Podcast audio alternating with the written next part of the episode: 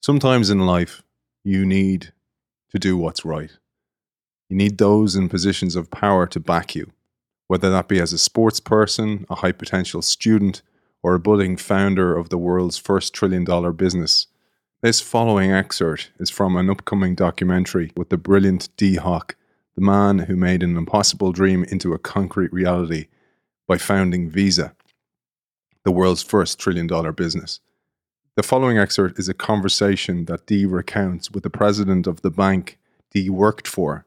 He has just been made chairman of a committee that would see him consolidate an industry in chaos. The president of the bank, uh, Mr. Maxwell Carlson, not only supports Dee, but grants him a salary and the free use of the bank's resources, including the bank's legal firm. His conclusion Sometimes we just need to do our civic duty we all meet a Maxwell Carlson in our lives. If you have already met one of these, then please make sure that you let them know how much of an impact they've had on your life. I might add, let's be aware of how much we can be a Maxwell Carlson in other people's life. I give you Dee Hock from the upcoming series, The Birth of the Chaordic Age.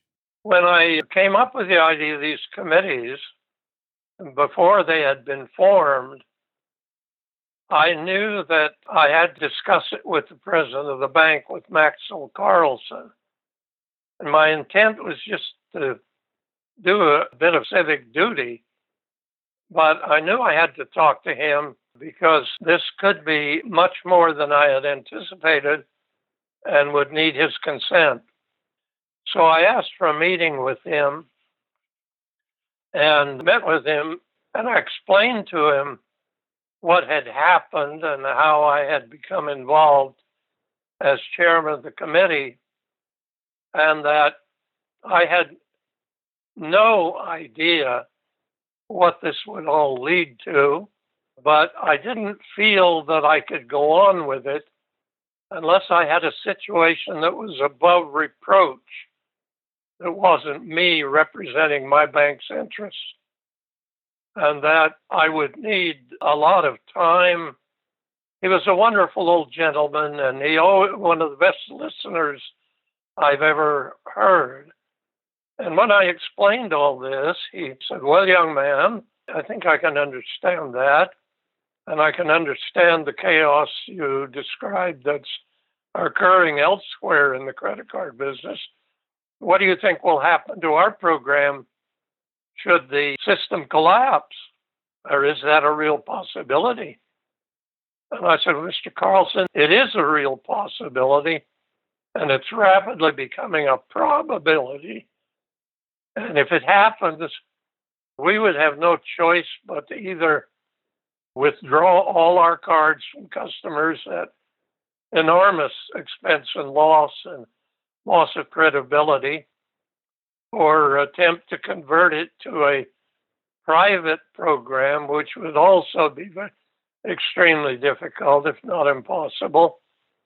So I can't know for sure, but I think it would injure our program and the bank materially. He says, I see. I think I understand, oh man. Well, how much of your time do you think this would take? And I said, again, Mr. Carlson, I have no way of knowing because we're doing something that's never been done before in the banking industry. But I think it would be very demanding. But I really can't answer your question. And he said, Well, I see, I see, young man. Well, how about your uh, key officers in the card center? Are they capable of running it without you? And I said, Well, I, I think I've got excellent people. I think they might need authority and support, but I think yes, between the two or three key officers, I don't think they would have any problem running it. In fact, I'm in many ways just getting in their way. And he said, I think I understand. I think I understand. And he tipped back in his chair after we'd had this roughly hour long discussion and looked very thoughtfully and then he just completely astonished me. He said, Well, young man, sometimes we just have to be good citizens.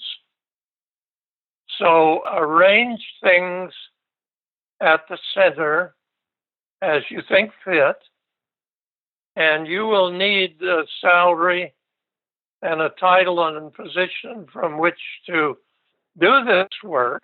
So you'll continue as a vice president of the bank.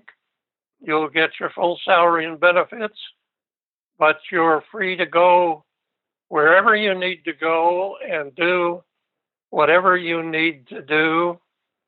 He had a little habit of finishing all meetings by saying, Did the meeting serve your purpose? After telling me that and just astonishing me, he said, Did the meeting serve your purpose? I gambled a little bit, I suppose, but I had to be honest with him. And I said, Well, not quite, Mr. Carlson. And he said, Well, then tell me about it. He sat back to listen. I said, Well, I think anyone who does this kind of job has to be above reproach. And therefore, I would have to treat the National Bank of Commerce the same way all the other banks were treated. So I wouldn't be able to tell you or anyone in the bank what the committees were recommending until all of the banks could be told, and then the bank would be told as just one of the members. He said, I see, I see, I think I understand, young man. I said, and also, Mr. Carlson, I'm going to need some legal advice. And I have no money at all to pay for it. The committee structure is all voluntary. Everyone is paying their own expenses. So we have no budget or no anticipation of having any that would allow us to employ legal advice as we proceed. And he said, I understand, young man. He said, Excuse me a moment. He picked up the telephone, dialed a number, and explained to somebody what I was doing. Then I realized he had called the managing partner in the bank's outside law firm. And he said, I want you to give Mr. Hock all the assistance he needs from a legal standpoint. And you're to tell me nothing about it or anyone else in the bank. It's to be entirely confidential between you and Mr. Hock. And if for any reason the banks collectively are unable to pay your bill, it will be taken care of by the National Bank of Commerce. And he looked back at me and said, Did the meeting serve your purpose? Well, it not only served my purpose, which I told him with enormous thanks, but I had never been treated that way in my entire life.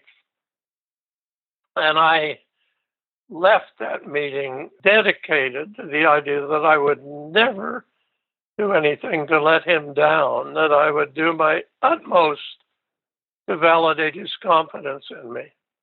The way I always put it in the book, that if Maxwell Carlson had been a lesser human being, Visa would have never come into being.